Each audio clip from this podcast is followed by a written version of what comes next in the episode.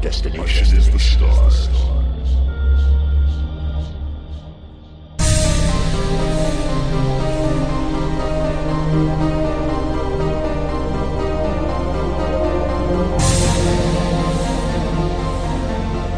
Hello, welcome to the Sci Fi Roundtable. I'm Shane Thomas. Today I'm reading Chapter 1 of The Spatial Shard by G. Russell Gaynor. Spatial Shard, Chapter 1 Finding McKembry. He could hear his heartbeat over everything else, over the clamor of his footfalls and the cursing of those whose paper and bodies he left spilled in his wake. His inclination to focus on the sound of the organ in his chest came from fright and fatigue. But Avery Brewer had a job he had to do. Failure to complete this task might well mean the stopping of his heart, a gambit he was not willing to take. He brushed his long gray hair out of his face and pushed himself to continue running. He could get over the pain later, but he had to make sure he had the option of a later in his near future. Suddenly, the company plan to give all division heads of a Stairmaster made sense. It was too bad Avery had yet to take his out of storage. This is Brewer, he gasped into the wireless headset as he tore through another doorway. Put me. He started, but another collision in the corridor cut his speech short. Balkins, Baskins, Ratface. Avery could not be bothered to remember his name at the moment. He simply nodded, softened the glare coming off his blue eyes, and waved as he panted, scrambling up to his feet. Yes, Mr. Brewer, the automated operator responded. Lifeless heap of bolts and wire. Only for a moment was Avery proud of the design and implementation of the software necessary to get the mechanism to act and react correctly. Pride meant big chests, and big chests only made for an easier target to be struck. He shook his head clear of the distraction and placed his hand to his headset to keep it from falling off the side of his head. Put me through to Vay. Tell her we've got a lock. A lock on the shard. There was an awkward silence in the conference room. The product of very tough negotiations had been anything but decisive. There was no clear winner. No one held an advantage. But the last raised point of contention was one Samantha Vay had not been expecting. It's a very simple question, Mark said, with a slight grin on his face. When are we going to see something new? It's not as if you didn't promise us new designs six months ago and I think we've been more than patient. You've been given this much time based on your past accomplishments, but this is starting to give us all a bad feeling. Samantha jerked her head to the side, moving her dark brown curls out of her brown eyes. Perhaps it had been a mistake to wear her hair down over her shoulders. Its length gave her few options. She leaned back in her chair and smiled. Looking nervous would just be blood in the water, and the sharks in the room were always hungry. How many meetings had she witnessed go sour because of her reaction to implications of failure? It was an easy trap to fall into for those who wore their hearts on their sleeves. Mark Greenwald was the one who had come forward with the statement. It meant he was escalating his assault on Optimum Horizons, and he thought he could find a way into the inner sanctum through Samantha's heart. He was definitely a good looking man, but she could find better in any meat market, and those choices would come without the migraine aftermath. She hated the delusion that wearing a skirt somehow meant she was not able to handle her business, but she had seen men make enough mistakes to know what not to do. First things first, Mr. Greenwald, she replied in a very calm tone.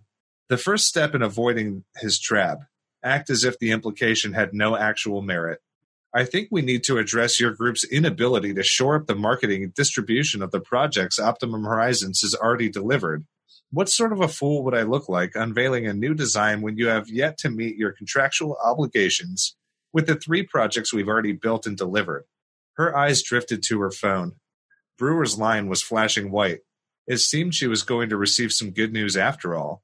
Maybe you came here today to tell me that the government contracts that were submarined by Congress are now set to close in a positive manner, she said, standing up, a sure sign the meeting was drawing to a close.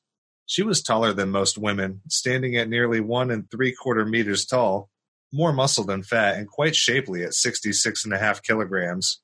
McKean came from his position near the wall just behind her seat. It was something of a small wonder how a man of his girth could move so quickly and quietly. He took hold of her chair as she stood and pulled it back, allowing for a clear path to the doors. The eyelids over her soft brown eyes drew tighter together, drawing more emphasis to what she was about to say. No? Then perhaps before I give you any more of my developers' hard work, you can prove to Optimum Horizons that you are worthy of consideration of any new material. Good day, gentlemen. Mark. She quickly turned and donned her small headset. Samantha Vey was drawn to small things. The smaller technicians could make things, the more she loved using them. This particular headset fit into a special compartment sewn into the outside pocket of all her executive suit jackets. As soon as it was secure in her ear, she tapped a small control button and the tone told her she was connected to her communications hub. She waited for McKean to close the conference room doors behind them before she spoke. This is Vey. Go for network. This is the network, the synthesized voice of the main computer responded in her ear. And she looked back to ensure that McKean was linking up to the hub as well. His device was already in place. In many ways, looking back was overkill. McKean had yet to fail her in any measure. But the stillness of his deep brown eyes and his thumbs up response reassured her. He towered over her by a little more than 23 centimeters. The cut of his tailored suits did little to mask his massive frame, and there were many who were surprised to know he weighed over 120 kilos. He kept his thick black hair pulled back in a ponytail so as never to chance it getting into his eyes, which were nearly as dark as his hair. Assumption is a foolish man's mistake, he had once told her. I find no disservice if, when you do check in on me, I have done or am in the process of doing what I am supposed to do. Open the administrative channel and activate both users, Vey commanded, and she could hear the expected clicking sounds. Receive Brewer, she directed as she continued down the corridor, her right thumb rubbing against the side of her index finger. It had been a long time since Avery used the white line. Too long. A soft and low tone registered just before she could hear Brewer's heavy breathing. She had no clear reason, but she was suddenly anxious, and her stride betrayed her normal steadiness. She was almost jogging when she turned toward the elevator. McKean beat her to it and hit the call button. Vey, we've got a positive sighting of McKembry. He's in Vallegrande. McKean quickly took out his smartphone, linking it to the network and starting to make travel arrangements. He knew of the importance of the find and of Samantha's confidence in the security teams that had been dispatched in the past. Too many times they had come back with foul explanations and poor results. Avery, she replied, stepping into the elevator car.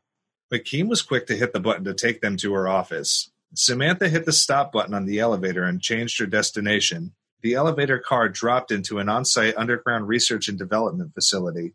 Try to understand that I don't have Google Earth running through my head 24 hours a day. You could be a little more forthcoming with the information.